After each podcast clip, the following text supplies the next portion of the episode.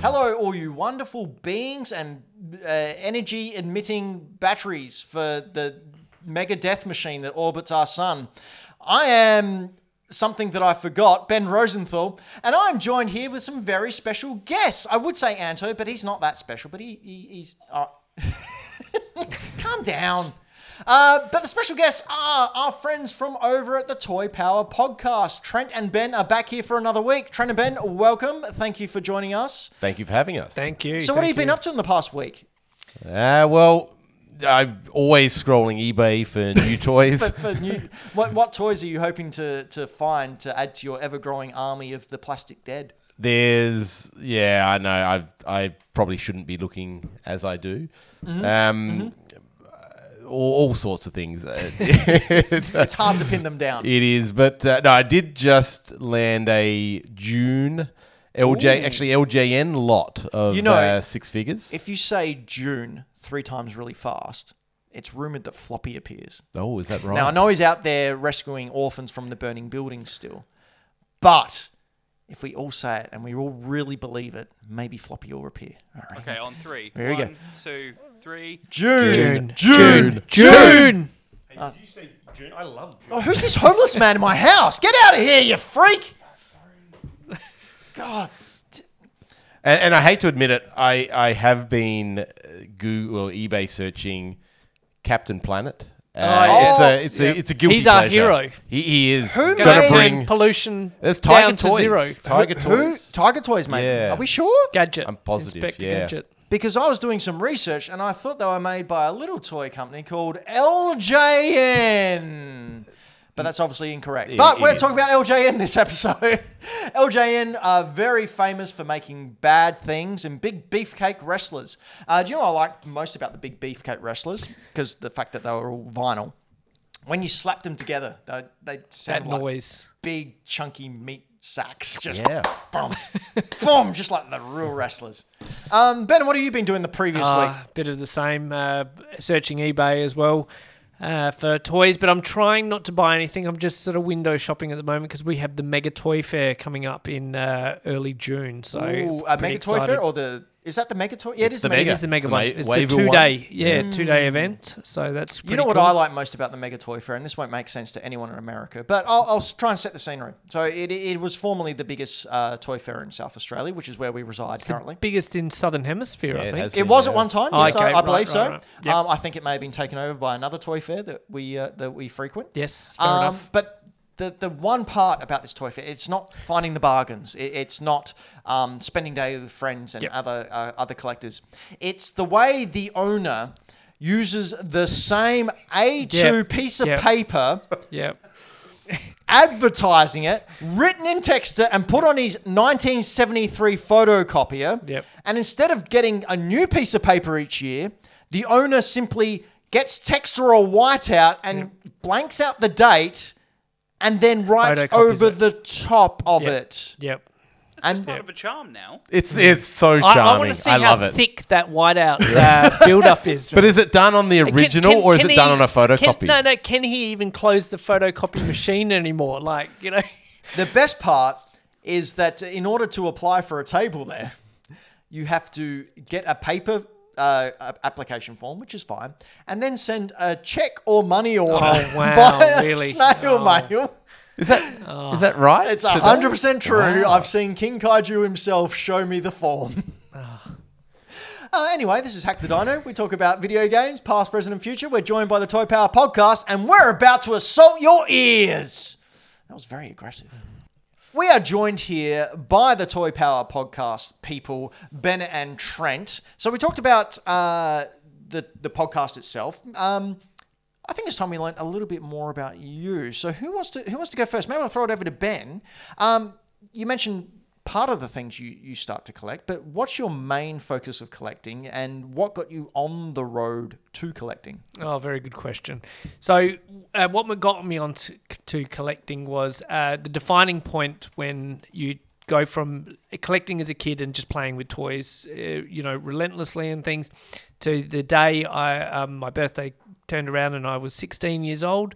And uh, my mate got me an Aliens comic, and I had no idea they made mature comics. Like all, all through my childhood, I'd read Archie, Garfield, Snoopy, all those sort of wacky ones, the occasional Spider Man, Simpsons, all those sort of things. I didn't know they made proper mature horror movie tie-in comics, and I was hooked. Like it wasn't even a very. It was Aliens Havoc, I think, or not even one of the better ones. And uh, so instantly, um, I went to the comic book store and found it even massive library of uh, titles and things, and that started that um, game. And I de- I put that as the defining point for me from going from a casual you know, play, you know, admiring toys and things uh, growing up to, all right, I'm now a collector. So uh, collecting comics to start with, and then uh, you know, then came on the toys, and there was a little store called uh, Movie Maniacs where I went in, and they had all the '90s Kenner Alien toys and Predators all still on card, and I fell in love with them again, just like I, you know, used to buy them for four dollars at Big W, and I repurchased them on card and started collecting, and um, sort of went from there. Yeah. Movie Maniacs from memory, they Yep. had tubs, didn't they? Like, well, not tubs, like it, this, this.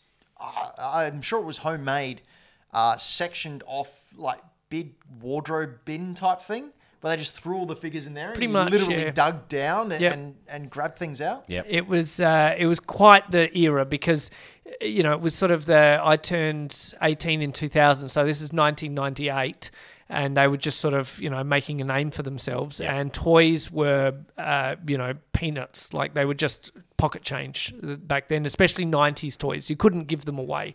He-Man and things were starting to get that up there. You could buy a carded He-Man for you know anywhere between 50 and 100 dollars. And uh, so that Even that back was- then? yeah, yeah. Yeah. Some Wow. some figures Like- were quite sought after, especially you know it all comes down to condition of the card and things. Like He Man is obviously you know the more premium, and characters like Snoutspout and things would be at your lower end. Uh, but yeah, like it was just a dime a dozen back then, and it was a fantastic time to an entry level to get into um, collecting and rebuild my childhood. You know, going to garage sales before eBay completely took over. And uh, before every man and his dog had a phone in their pocket that could connect to the internet and they could just scroll through to see how much, you know, the average toy was going for on eBay. It was, I, I can't stress it enough. It was just such a wild time to be alive. Uh, I, I never forget McFarlane toys in early 2000s uh, came along and they were a deal breaker in the sense that they made realistic movie figures. And uh, like, you know, up until then, I only had the uh, Kenner, you know, the bull alien and the gorilla alien. You know, these weren't screen accurate figures. These were just, you know, toy eccentric characters with a um, action feature. And here comes McFarlane, and he's putting out screen accurate molds and things. I mean, they only had two points of articulation. They're almost a statue, but still, uh, I'd never seen anything like that before. And I just instantly fell in love. And as as my collection of um, movie maniacs by the same name spawned, uh, obviously, you know, stole the Adelaide little uh, business's name, created the movie maniacs line, and uh, they had, um, all, you know, as my collection of them grew, my collection of Kenner figures just got packed up and put away, and you know, put in the corner, and they got discarded because these movie maniacs figures were uh, so much better and so much it was screen accurate and uh, I yeah, it just it's all a you know, it just spiraled on from there, and uh, you know, buying a Castle Grayskull, um, He Man, and Battle Cat for five bucks at a garage sale. You know, you just Were they complete or no far from far from it, but you get that itch. Okay, now I've got Battle Cat um, with a naked He-Man. Now I need to find a He-Man with his harness and sword, and you, it, it, you know, as I said, it was um, pocket money change. I you love know, the way you yeah. described it as an itch because that's exactly what it is. Yeah. Sort of a niggling Yep. little thing. You just sort Yeah. of scratch it. Ah, it's, it's okay. I Yeah. can ignore it. I, I- all right, Yeah. it's just there. I know it's there. It's all right. Fine. I'll buy it for twenty five thousand dollars. Yeah. Fine. yeah, and and I'm a I even though I'm a loose collector, I am a completist, so I won't stop until I've got all three he- weapons for He-Man. You know, and Now, do you need like- the actual weapons, or are you happy with reproductions? Uh, I try not to go for repo. I um, am a dedicated, you know, originals person through and through, but there's just some uh, items that are unobtainable, unaffordable. So I'm comfortable to the high end rare figures and things that I need. Uh, those sort of repo things, I will go down that route. What, But- uh, what's an example of some of the? uh, so I have uh, so there's a couple of figures um, in the Master Universe line called um, known as uh, Laser Light He-Man and uh, uh, Laser Light and what's Laser power, he Laser laser power. light Skeletor. Yeah, and they're that's right. ravers. uh, These Yeah. Pretty much, glasses are yeah. really hard, and especially his tassels and his jacket, really hard to come across. Yeah, that's it.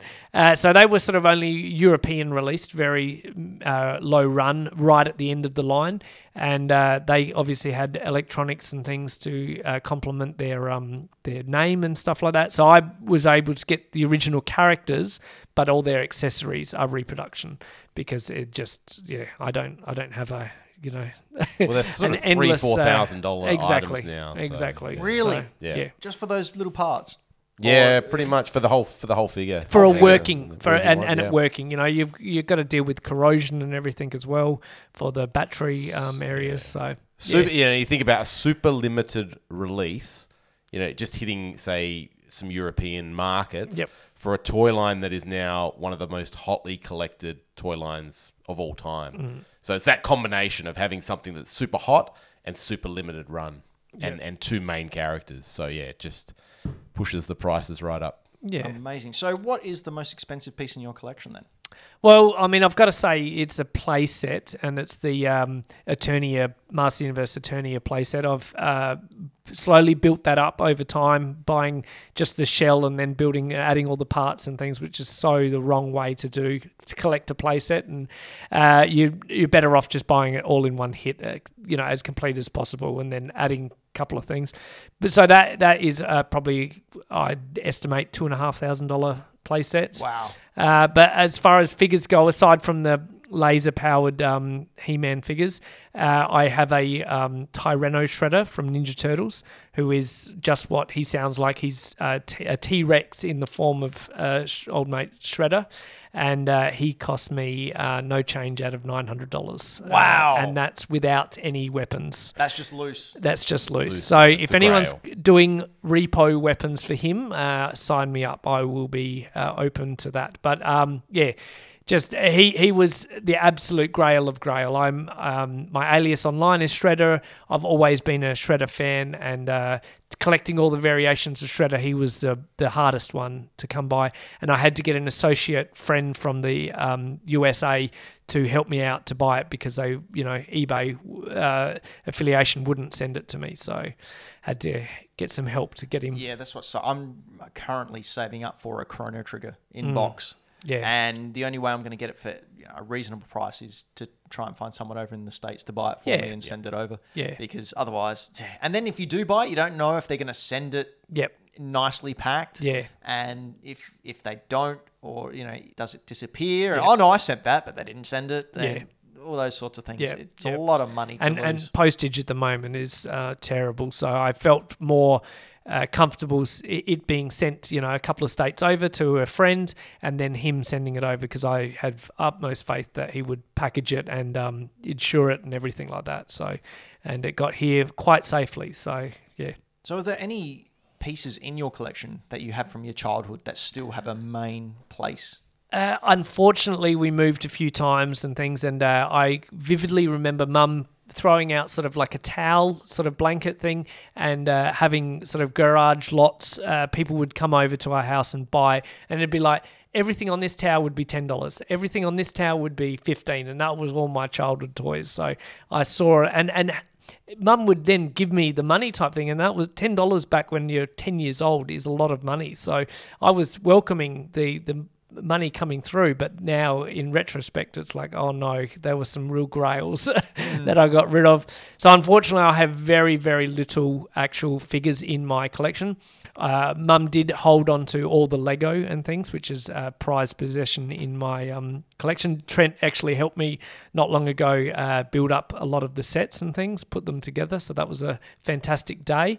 Uh, but I do have like um, a Transformer. His name's Quake from the G1 series, and uh, managed somehow managed to click um, keep all three of his weapons. He's got two Trigger Master um, guns, which are little transformers that transform into a gun, plus a third gun. So I somehow managed to keep that. But it's it's you know as I talked about it last episode, it's like things like I've got a Voltron puzzle that I kept from my childhood. I've got Voltron cassettes, you know, uh, audio cassettes, and the booklet, complementary booklet. I've got like a a, a Batman um, cape, you know, that's like would fit not wouldn't even fit my daughters, and they're you know eight and ten. Like it, it would have been five year old Ben uh, cape because uh, it's just yeah, the the knot doesn't go around your neck. It's so uh, small. So it's just things like that that I cherish now. Uh, that uh, are very unique. You know, coming back to that merch side of things, and uh, that's almost more unique than having a generic Optimus Prime that everyone has in various degrees of you know condition from their childhood. So uh, I I cherish them. Yeah, completely understand. Yep. You're talking to a guy who has a Game Boy sewing machine. Yeah, nice. uh, Trent, um, what about you? What what's your main collection lines that you like to to collect? Now, Yeah. I can think of one that we've had spoken about previously, and I'll bring it up if you don't because I find that story amazing. But what what what do you? How did it start for you? Yeah. Well, look, I think you have to preface this by saying we grew up, or I grew up in the 80s, where we were told to collect them all. And and it's something, you know, you said that the itch, this sort of, you know, walk into a store and you see something and it triggers something. Like, I feel like we're a product of, you know, being bombarded with half an hour of TV shows. What do you mean? No. a commercial. Deregulation Yeah, of yeah. the advertising. They were Yeah. always going to make that Transformers cartoon and He-Man cartoon. With the toys were just happenstance. What are you talking about? So, and in that, like, you know, you watch the cartoon, you play with the toys, you know, it was a, a wonderful childhood.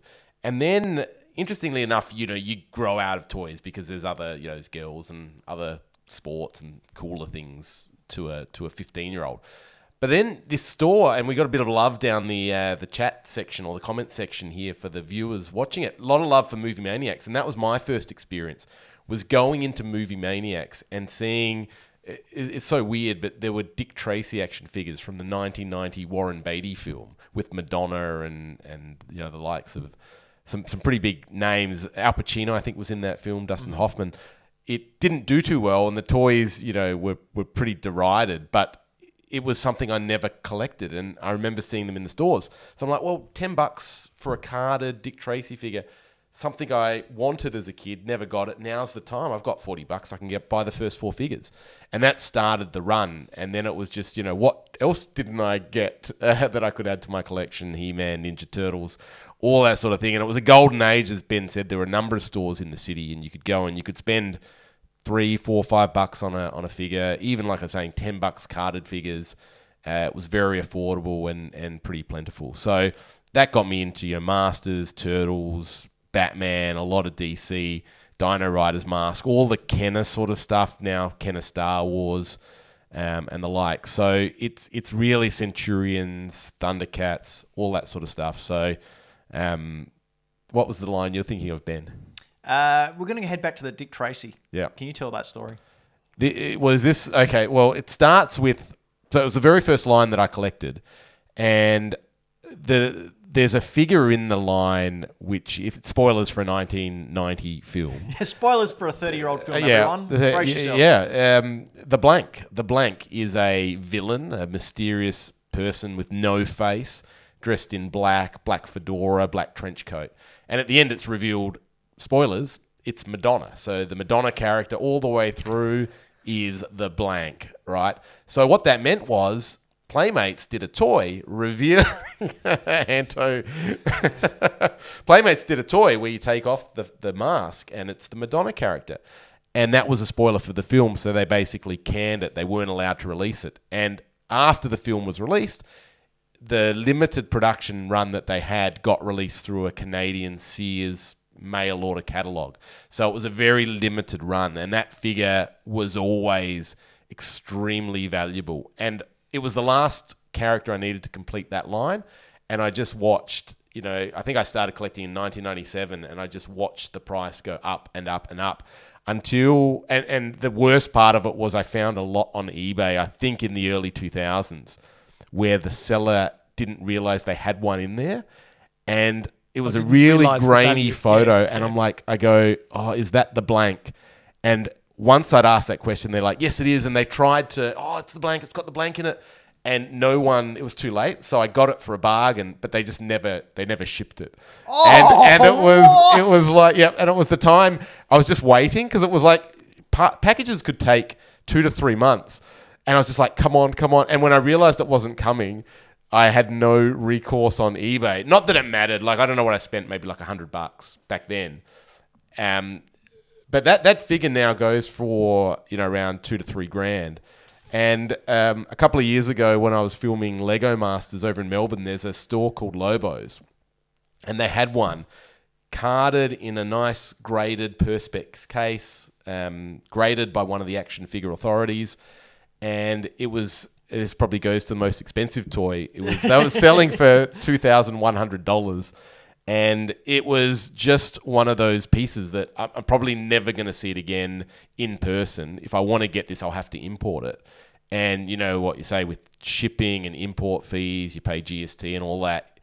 I'll just like be done with it. I'll I'll just pick it up. I can take it home and and done. So it took me, you know what, uh, a good twenty odd years to complete that collection, but I did it. So You did. you You can do it. The line. Yeah. You can do it. You just need to spend outrageous amounts of money.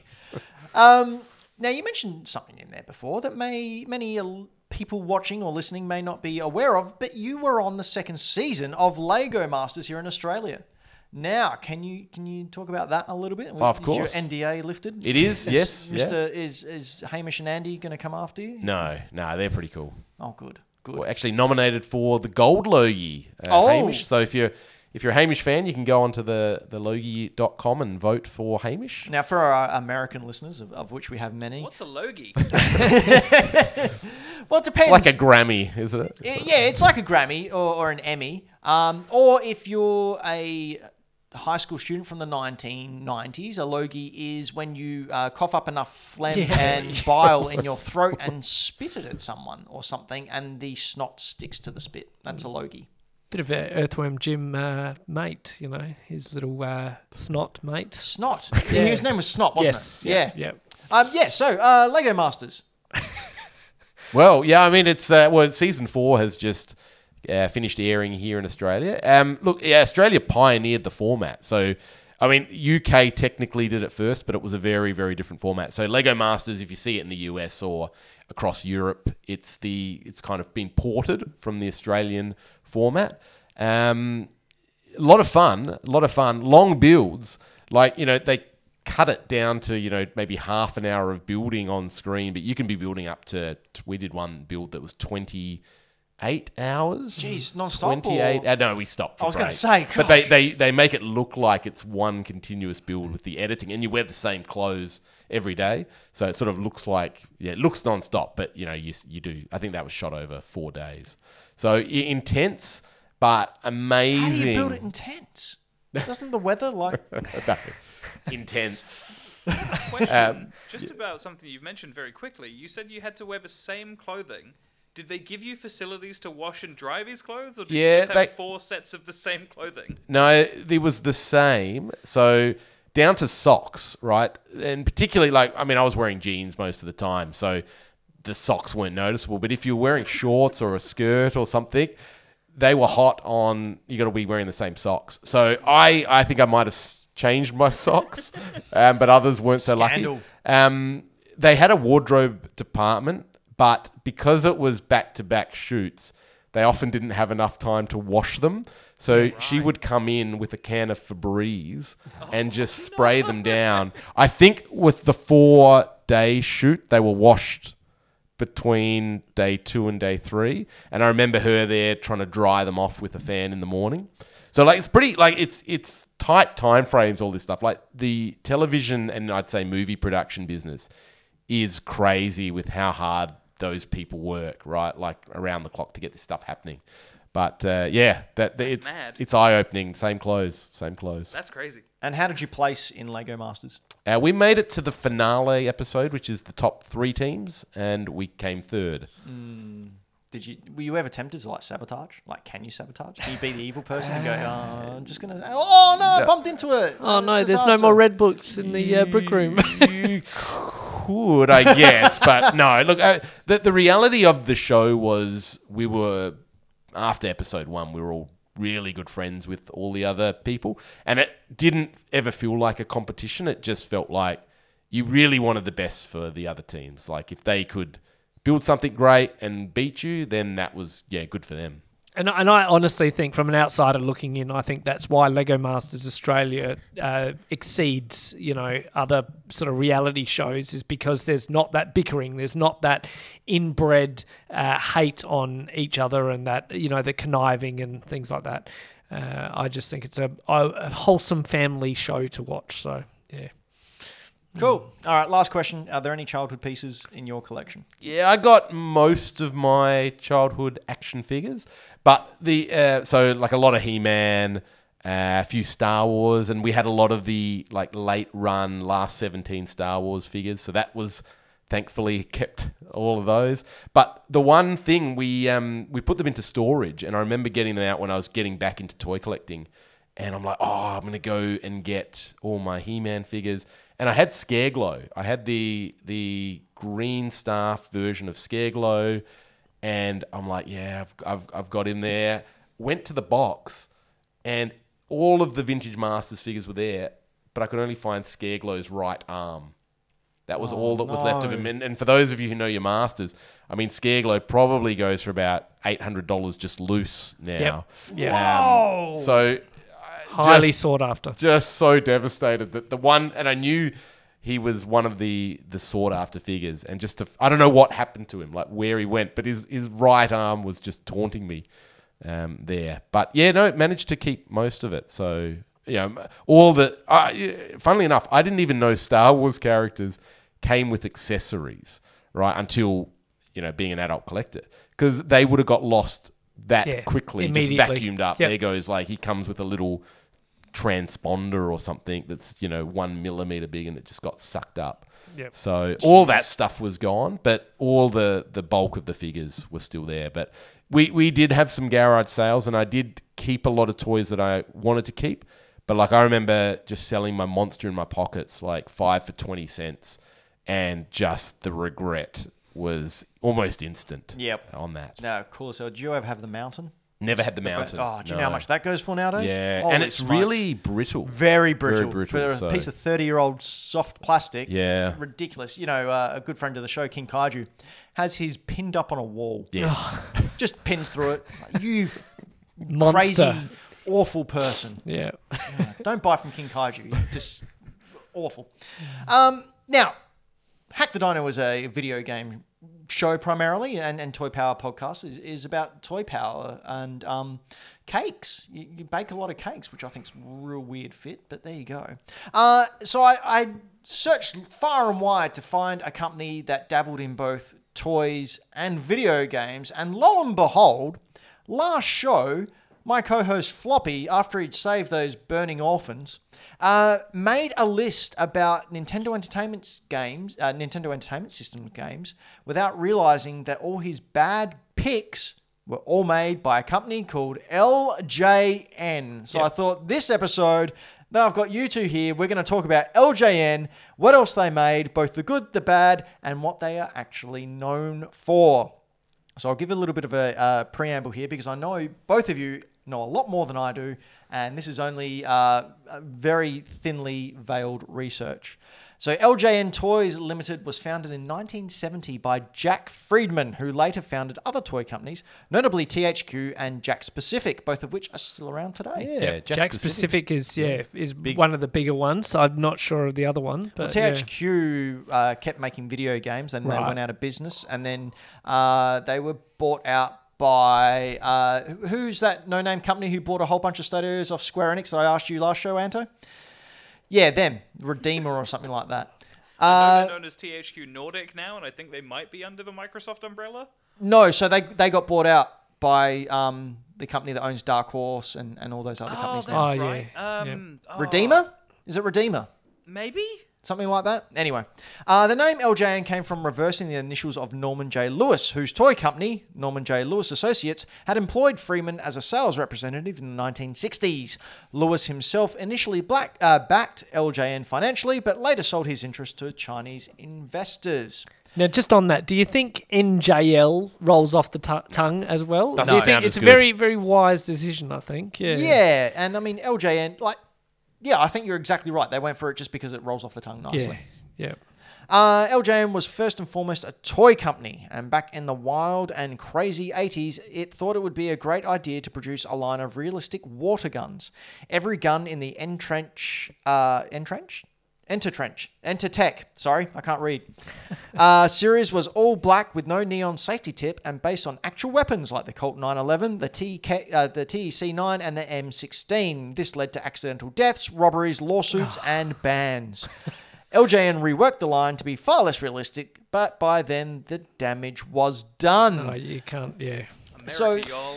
I think that's why we have orange tips That on is our the Probably. reason. I think three people were killed holding. Now they may have been performing a bank robbery. I'm not sure, but three people were shot dead by law enforcement with these Entertech weapons. So Wow. Water pistols. yeah, with water pistols. Um, now, what else did uh, LJN make that we are aware of?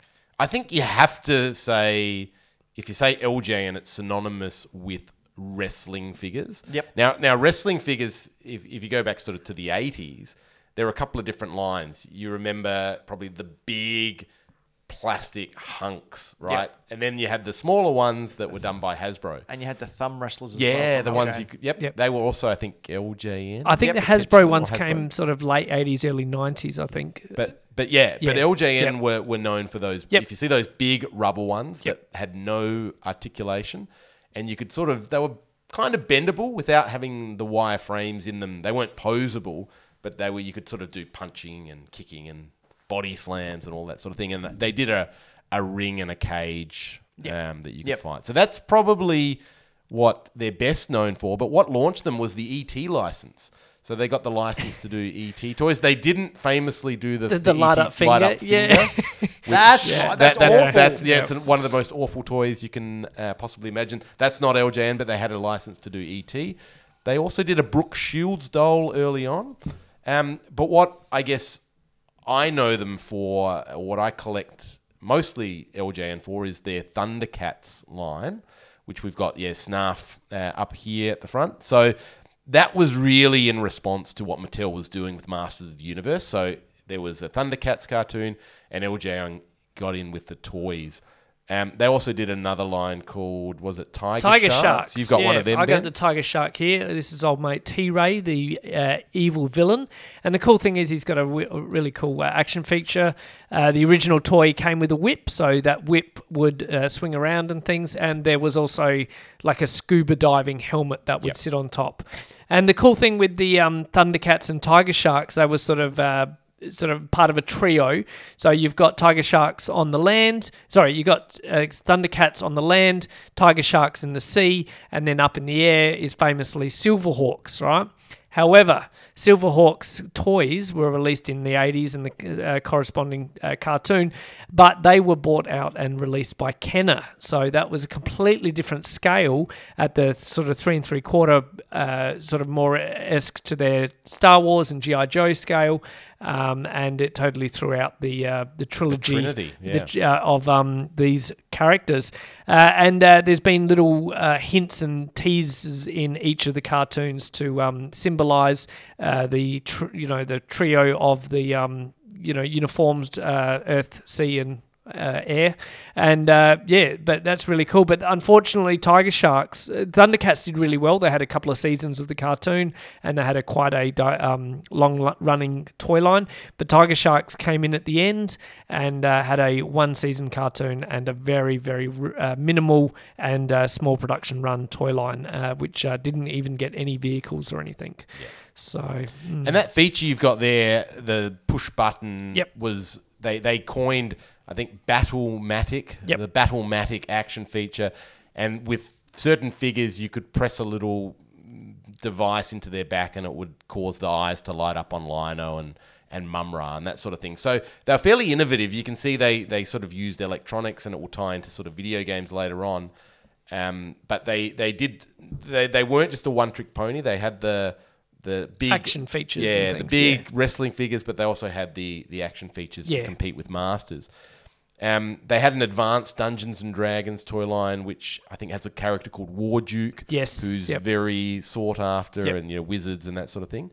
And they went into things that were sort of a bit GI Joe esque with Bionic Six, but they were made of um, die cast. Metal, So they're yeah. just thrashed, like you know you imagine all the paint's chipped off and that sort of thing. Yeah. Um, Definitely a, a toy figures? line that you need to buy uh, carded, Carded, because yeah, you need that one carded. buying loose is just uh, it's like a buying a little old Matchbox or Hot Wheels Yeah. toy. They're just destroyed all the paints. Yeah. Um, the David Lynch Dune movie got an action figure tie-in. You could buy the, the sandworm, and it's just like a big flex tube. You've Um, just acquired I've those, just acquired, yeah, Yeah, the six nice. main characters. Yeah. Um, from that, again, action features, but really, like they were picking some pretty obscure lines, and and in my mind, they were playing sort of second fiddle to the likes of Hasbro, Mattel, um, and and they were re- probably maybe trying to compete based on seeing something that had come out and trying to put something into market that was similar rather than necessarily being groundbreaking like we saw the likes things like Sectaurs and Visionaries and these toy lines that really you know to compete tried something brand new. I think LJN was was playing it safe and trying to compete based on putting out similar product. But what I would say Ben, we talked about my collection in your last episode Yep. being predominantly mint on card. Yep. I can tell you I have no mint on card LJN figures. Oh, wow, Because okay. they are that hard to find. No- no. Thundercats? Nothing. Nothing. No, Okay. No, I just Yep. I, I just have never been able to Yeah. afford them. Wow. Um, you know, like it- it's just you know, you're looking at Lion-O, you know, thousand bucks plus. Wow, Um, really? Yep, yeah, e- easily, and even just some of the basic characters are like three, three hundred, sort of almost minimum for for like a card of Thundercat. So all my LJN figures are loose, and I'm happy with that. Um, Are you though? uh, well, no, I knew it. but but what's really interesting about that is it tells you something about the value of LJN toys, and and that value is derived from the lower production runs Yes, that they yeah. had. Yeah, a lot of a lot of people wouldn't even know or have seen Tiger Shark toys in their I lifetime. did not. Yeah, You uh, brought him in tonight and Yep. said, "Oh, who's this?" And I went, uh, "Don't know." And you went, "Well, what are we talking about?" Like it was very Yeah. nice. You were Yep. you were leading me through it, even though I had absolutely no idea, and Yeah. you were very polite about it, which is more than I deserve. oh good. So, did you know? Speaking of very very small qualities uh, quantities, uh, LJN also made a video game console. No. It's called the LJN Video Game Art. Anto, I believe we have a picture and a video to go for the LJN art. Perhaps go for the picture first. Uh, let me find it because I don't know. On the run sheet, highlighted. Whole run sheet highlighted. There we go. Bam. There it is. You Oh. can see on the screen here. It's a, a basic console-looking thing, but Got with a lollipop for a joystick. a lollipop for a joystick. So the LJN Video Art is an educational home video game console that was developed and manufactured by LJN. It was introduced sometime in 1987, remaining on the market until at least 1989, at a heavy price drop. Uh, it's LJN's only video game console, and only nine games were made for it. Wow. Now, if we go to the uh, video that's just underneath that, Anto, uh, this console was basically MS Paint. Uh, it had no brush or tool options, and you had to use the joystick to draw everything. That would be That- infuriating. That that joystick does not look like it would last very Do you know long what's even more infuriating? There was no way to save any of your drawings or work. Uh, so they uh, tried to justify this by saying it wasn't actually meant to compete against the NES or the Master System, which were uh, extremely popular at the time. Rather, it was supposed to be an alternative to television. So instead of watching a TV, you pop in a game and, and do some drawing. Uh, very little information about it survives, and not even the uh, retail price or the sales statistics are known.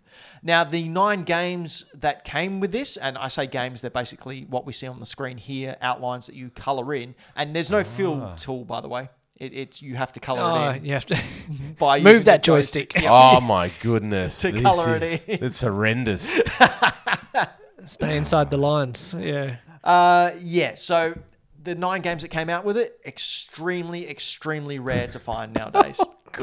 and he's done what anyone does in paint. Like you just start scribbling. Yeah. Yeah. Because you—you've got no control. There's no finesse. Like I love it. It's got a sliding dial to select the color, Hmm. and and then you just end up. You've got no control, so it just ends up looking horrendous anyway. Like, And look at it. You can't save it, so it doesn't matter. It never happened. Never happened. You can Ah. just waste your time pointlessly. It was really interesting as well. Like I've I've had the I wouldn't call it pleasure, but I've had the opportunity to touch one of these joysticks. It has no resistance whatsoever. Yep. So like you move it and it just it moves, but there's no give. And it's just a really strange feeling because you can see in this video like it it it stays where you leave it, but it doesn't have resistance when it moves, so it shouldn't. Yeah. It's Right. just a Okay. weird thing. Really weird.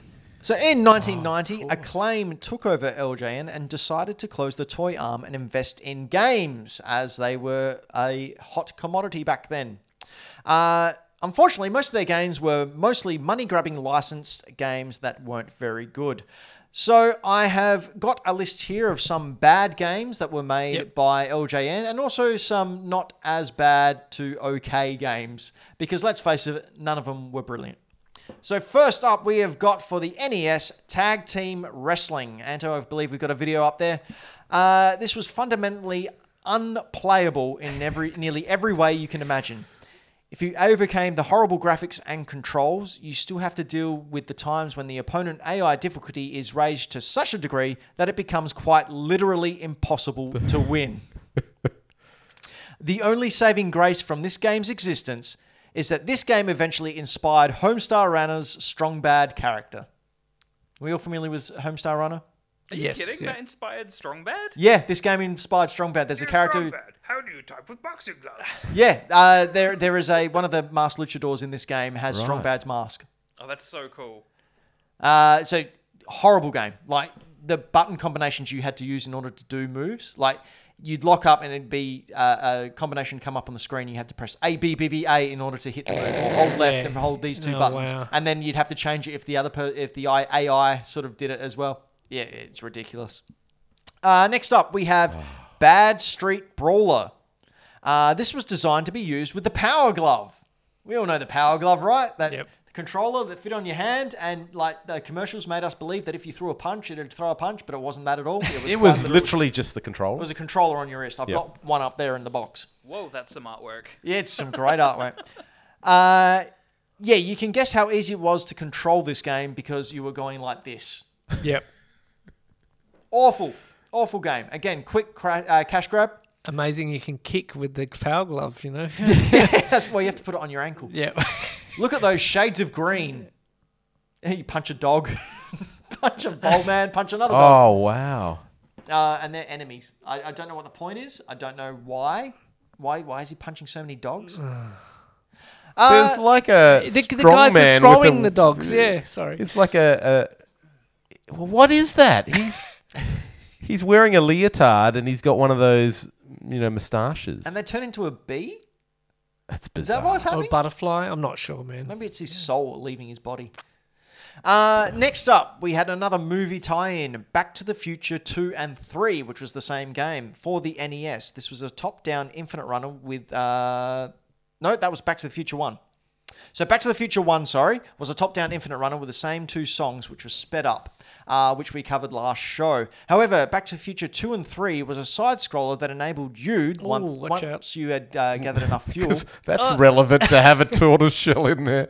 uh, to travel to 1985, 1955, and 2015. Now, it did admittedly have some really cool techniques. You can see here on the screen. Do you see the other Marty character? Yeah. So when you traveled back in time to a level you'd already been in, your previous self would be there. Oh, like a. s- Oh. And if you bumped into them, it was instant death Okay. Because you. Oh, that's a- clever. an animal- Yeah, That's that is clever. Yeah. Pay them that. Uh, but it was overall a super confusing Why game. is there a duck? like a, a, a human-sized duck is on the screen. Uh, you have to collect pizza in order to, because you know how Marty McFly loves pizza. Is he in his pajamas? I don't know what he's in.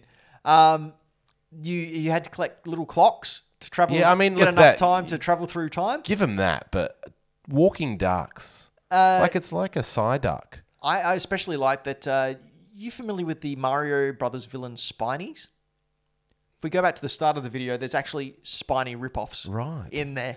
Like um, The little sh- little shell. Yeah, the like sh- like spike the shells. blue Yeah, shell yeah, from yeah, that's what- it um, looks just Mario like- Kart. I Yep. mean, it's like it's Mario Yeah. with um, Donkey Donkey Kong. Kong, Yeah. mixed in. It's- Yep, exactly what it is, and the original Mario Brothers to boot.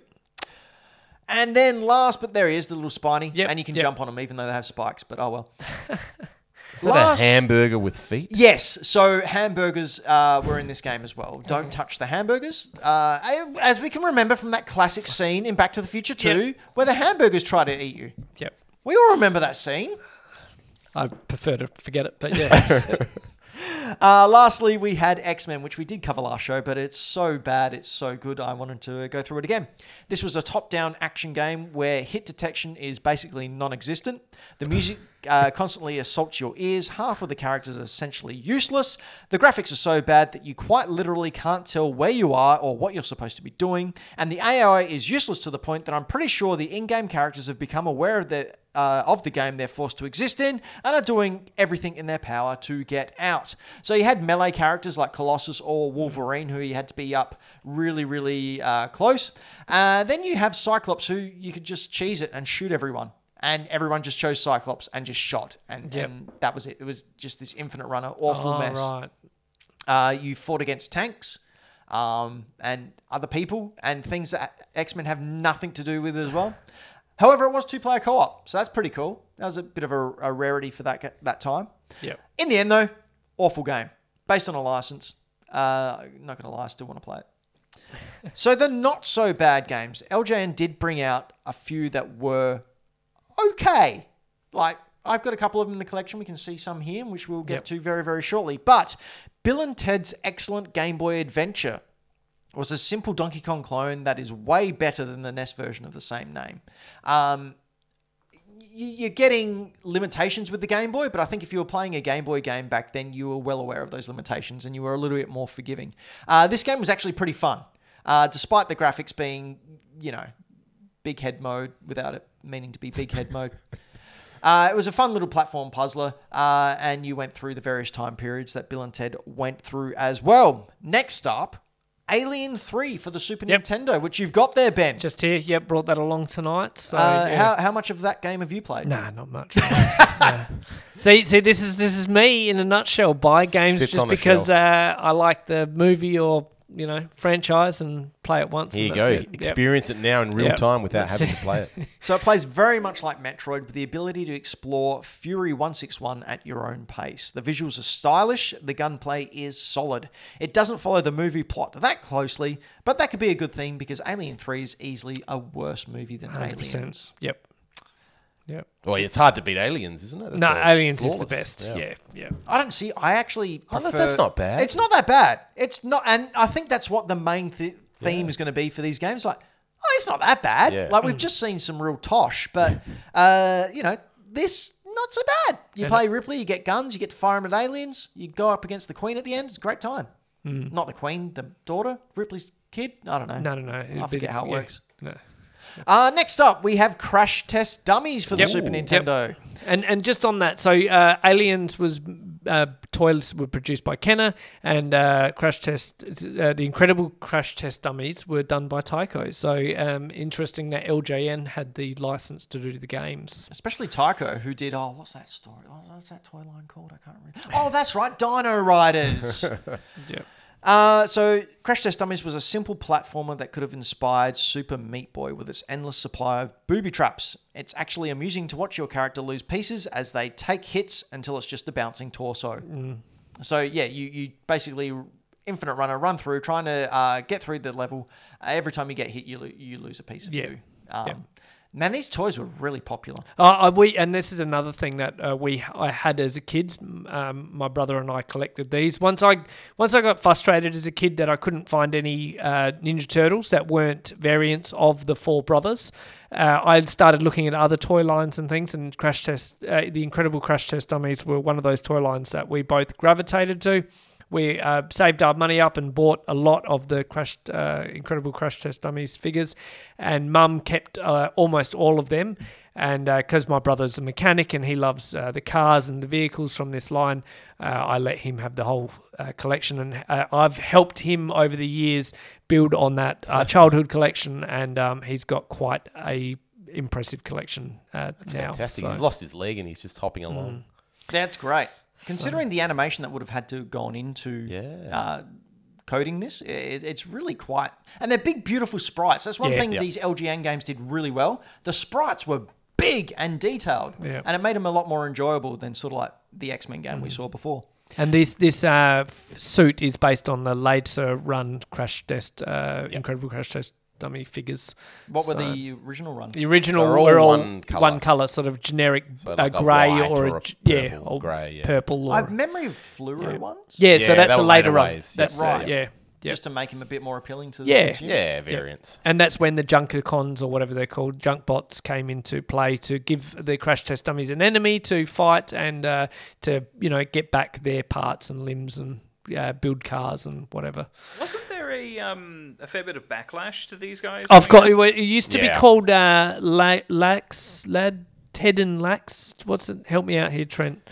Larry and Larry someone. and Ted and Larry or something. It was yeah. based on a Canadian public service Yeah, set like of a road commercials. Yeah. Raid Sof- Raid Safety. Yeah, and then they wanted a cut and saying you're not, you know, um, you know, Don't be a dummy, advertising. buckle up. yeah, you're not advertising this properly. You know, you're starting to, you're making it fun for kids to want to crash into walls and things. So they completely uh, separated from the uh, actual Vince and Larry. Vince and Larry. and that's, the why one. if yeah. you actually they they and one You- of them's grey and Yep. one of them's blue White. or white, Yeah, yeah, whatever. yeah. Vince and Larry. Yep. And then later on, when they they're not allowed to use those names anymore, they change them to something else. Mm. So the Vince and Larry spin from that line. spin and something. Yeah, they're Yep. they're the ones that are. More collectible because Yeah. they were discontinued Yeah. essentially. But you've got characters in the toy line like a, a dog that would be flat roadkill, a cat. The the most controversial one was a baby in the car seat uh, that would spring out of the car seat.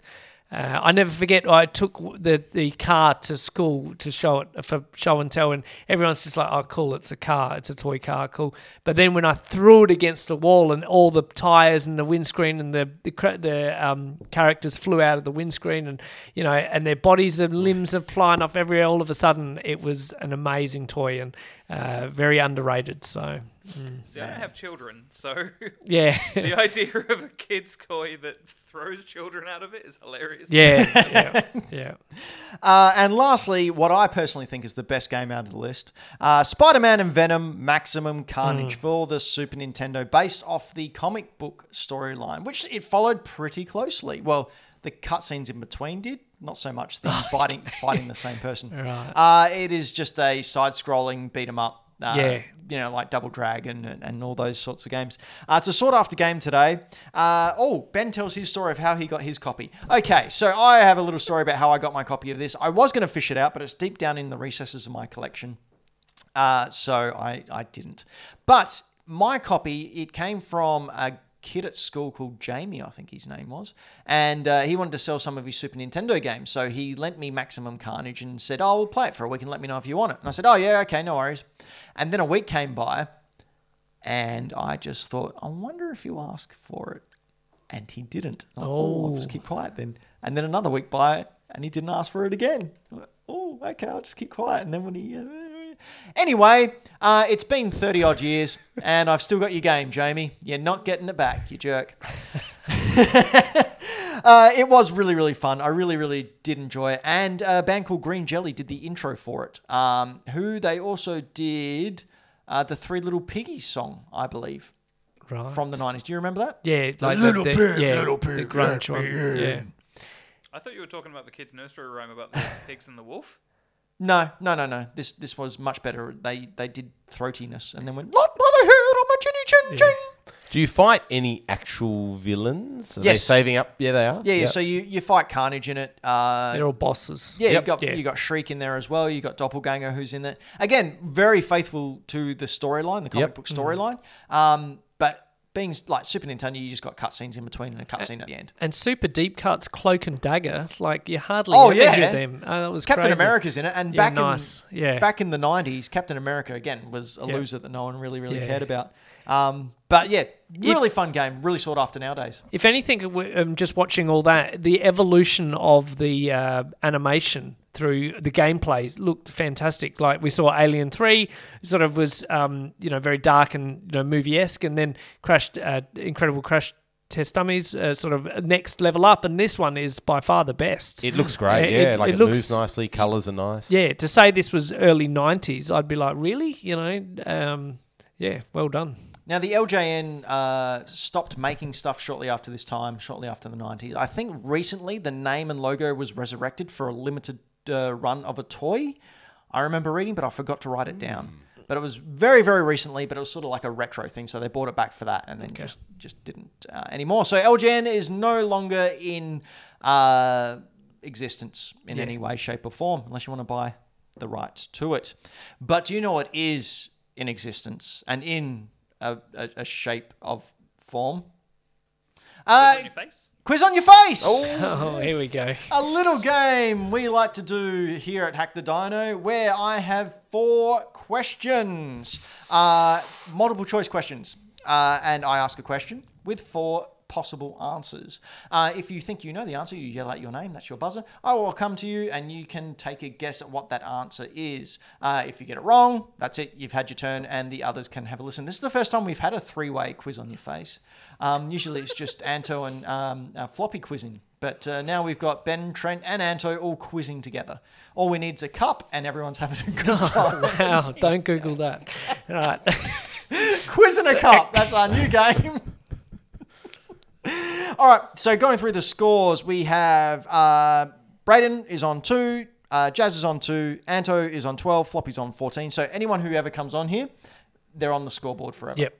Nice. Uh, so both of you are on the scoreboard now. Congratulations. Hooray. However, you don't have any points yet. Uh, so I'm gonna have to ask Ben not to look at my computer screen where I've got the Sure. answers. No, I won't. Uh, and away we go shortly because I didn't check this sooner, so I just have to get to the right Are we still taking two questions from some of our Patreons? Uh, we have a question from Michael Towns, and Dylan the villain was not able to be here this week, so I chose for uh, him. cool. All right, so first question. How many Masters of the Universe video games are there? Ben. Oh, Ben. I'm going to go two. Oh, three. Three. Three. Uh, Trent, Yeah, uh, it's multiple choice, guys. Oh, shit. You okay. got options. Hold on. Right, go on. keep keep rolling off. Well, some well, ye- Ben's out now. Okay. so you- it wasn't right? It's more than that. No, it's Four, not right. B5, C6, or D7? Trent, Trent? I'm gonna go four. Four is correct. Oh, what's So- the fourth one? So there's four games. Yep. Se- there's seven games in total. Four of them are Masters of the Universe, and the others are He-Man. Okay. Well, they did they did a few recently, like Tappers of Grayskull, Oh, and, you know those all ones. those but mobile games. but there was the there was a PlayStation Yeah. Two one. Yes, there was yes. then the Game Boy Advance one. yes, the, the There two. was a like then- an OG yep, one. That's the felt- three that I thought. Yeah, and I and I knew there was one more, and I couldn't Okay. think of. Okay. They're the three I thought. Because So these questions are so heavily based around toy lines, I'm going to be at somewhat of a disadvantage this week. Yes. okay, question number two. Uh, the Lego set Super Mario 64 question mark block contains how many pieces? A. 3064, B. 2064, C. 1064, or D. Nintendo 64? Anto, Anto? 3064. Incorrect. Damn it. Trent, Trent? two thousand and whatever it was. 64? Correct. Yes, 2064. Trent's on two. That was from wonderful Michael Towns from Game Boy Games, beloved Patreon. Uh, wow, you're cleaning up, cleaning up, Anto. This was your chance to get ahead of Floppy. Look, bring back the music quiz and I'll floor all of you. No, it's not happening. Uh, in Japan, Teenage Mutant Ninja Turtles 2 on the NES is called A. Teenage Mutant Hero Turtles, B. Super Ninja Turtle, C. Heroes of the World Fighter, or D. New Style Ninja Tur- uh, Tortoise. Anto, Anto? A. Incorrect. That was where you Uh, come from, though, Trent? Hero That was Turtles. where I come from. That's why I was like, surely it wouldn't be that, but it must be because it's so dumb. Trent, I'm going with D. The new style, new style. Ninja Tortoise. Incorrect. Ben, okay, Ben, you got uh, to you gotta- B. B. Super Ninja Turtle is correct. Uh, so all those names were bootleg names. Well, it- well, I was looking up Yeah, bootleg- legitimate. Hero yeah. Turtles was uh, European though. They, Yeah. they couldn't use the word Yeah, ninja yeah. in the UK release of Ninja Turtles, Yeah. so they had, and they couldn't show Michelangelo's nunchucks. Nunchucks, yeah. they had Yeah. to Which is cut all that weird out. considering you've got Sai and two swords. Yeah, it's Yeah, I it's remember bizarre. watching it as a kid back in the UK and noticing those differences, and I was like, hang on a minute, this isn't what I remember. Yeah. Teenage Mutant Hero Turtle. Going to do a, a little bit thing because this has a video at the end that I'll send over to Anto shortly. But, final question. What was the NES Monster in My Pocket game called in Asia? Was it A. Batman and Flash? B. Mummy and Dr. Jekyll? C. Sniper Wolf and Psycho Mantis? Or D. Trent and Ben? Trent, I'm going with B. The B. Mummy and Mummy and Dr. Jekyll? Incorrect. Anto. Anto? A. Batman and Flash? Yes. Correct. Oh, how random. So I will uh, send this over to assets to you, Anto, and you can bring this video up. So in Asia, for whatever reason, they had the game. It remained everything remained the same, uh, and then all of a sudden they decided, no, you know what? It's going to be uh, a Batman and Flash. So bring it up for us. Here it is. Have you played the uh, uh, Monster in My Pocket game before? no. no, I knew there was one, but It's a side scroller. yes. It, it, it's it's uh, pretty bad, and it starts off exactly like this. So the monster's jumping out of the pocket. Uh, go to about 15 seconds, Anto. And that's right, I I have the time codes. That's They- pretty cool. I like that. They're all the figures that you get Yeah. at the toys. Yep. Yep. Uh, and that's just Batman, Flash. it's even got the Monster in My Pocket logo. It was just a ROM hack, and they Yeah, released that okay. in Asia. I couldn't find a box for it though. Player one, Batman. Uh, it was a two-player co-op as well, so it's just Batman and Flash sitting down watching TV, and they uh, they get sucked into the TV and go ahead and, and defeat Guile for some reason. I was reason. going to say they get accosted by Guile from Street Fighter 2. Well, at the end of that quiz maniac time, we've got uh, Ben on one, Trent on two, Braden on two, Jazz on two, Anto on. Did you get one right, Anto? 13. Yes. Now. Yes, you did. You're on 13. Hey. And Floppy's still on Oh. 14. Floppy's if still in the only lead. Floppy was here, I would be a more than happy to congratulate him and wish him well, especially because he was such a good person in rescuing those. What? What? What? What? My? Have you been under there that whole time? Where the hell did you come from? For the podcast listeners, Floppy appears to have been sleeping under the table the whole time. I like the way Anto didn't see Floppy come in there. No Sorry, I, had idea. a, I had a big night. I fell asleep. I heard someone rustling Happens. around, but I wasn't sure if it was just Jazz in the kitchen. My goal was to come in behind Anto and just go, go But we have been Hack the Dino. This has been our gaming cast. Uh, we do many, many things, but this isn't all we do. Uh, ben and Trent, what else do you do? It's time to plug everything you want. Well, that's pretty much it. Toy Power. Yep. Toy Um, Power, you, you got a you got an Instagram for Toy Power or, or a place where you show off your toys? Toy Power Podcast on, on Facebook, uh, Instagram, on uh, I think we're on Twitter as well. Thanks, Trent, uh, Frank. Um, yeah, we're on all those social media outlets. Uh, you can find me at Shredder1982 on Instagram and uh, Future Toys, what, 32 uh, for Trent on Instagram. So that's uh, us in a nutshell. We're a weekly podcast. Uh, come find us and uh, enjoy some toy antics.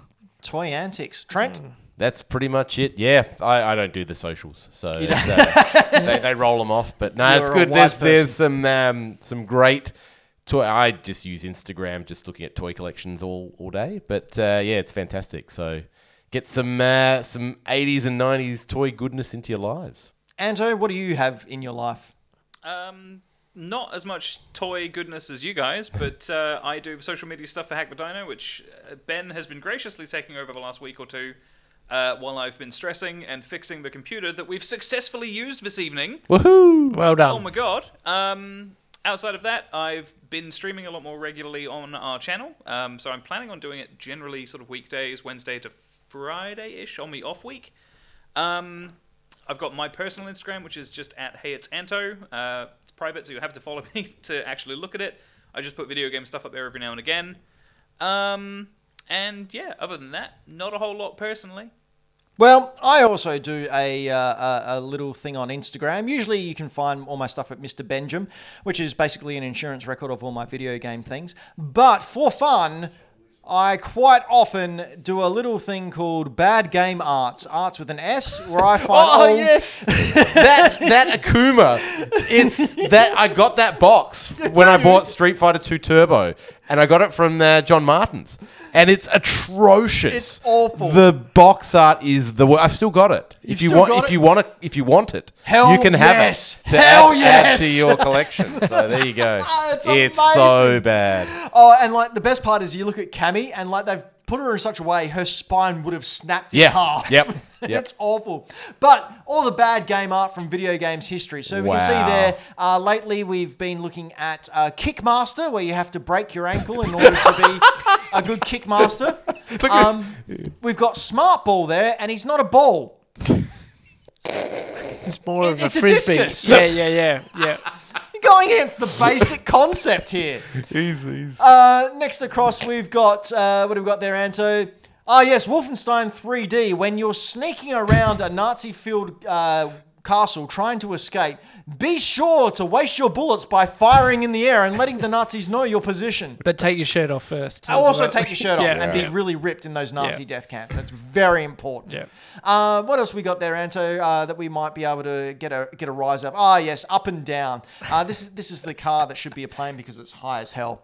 Uh, and can we just scroll down to one of my favorite ones? Actually, Anto. Oh, I like to- the aliens one. We we uh, oh, you won't like the name. Xenomorph. That no, no, that's called Xenophobe. Yeah, yeah. it's a game about aliens. Yeah. It's called Xenophobe. Oh. um, if we can get out of there, Anto, and just go up because we didn't get to see this last week. Uh, go to the, the yeah that phallic one. So now that we've zoomed in a bit, I don't know what all the phallic pieces are, but look at the face of the tornado. Yeah. What is going on there? This He's was what seen some PC things. gamers got in the 90s. Yeah. There's some chomberries there for you as well to regenerate some shield. Yeah, Fortnite reference. Yes, we found another one, Anto. Yes! We're not alone anymore. Joint uh, Toy Power Podcast, Hack the Dino Fortnite stream. Yeah, Yeah, I think let's it's, do it's it. coming. Let's do it.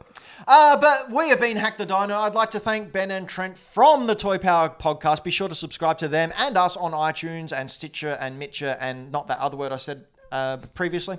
Uh, and like, subscribe, thumbs up, all the all that stuff. But until next time, you should really get a doctor to look at that. It, it's it's growing. It's not nice. Don't be silly.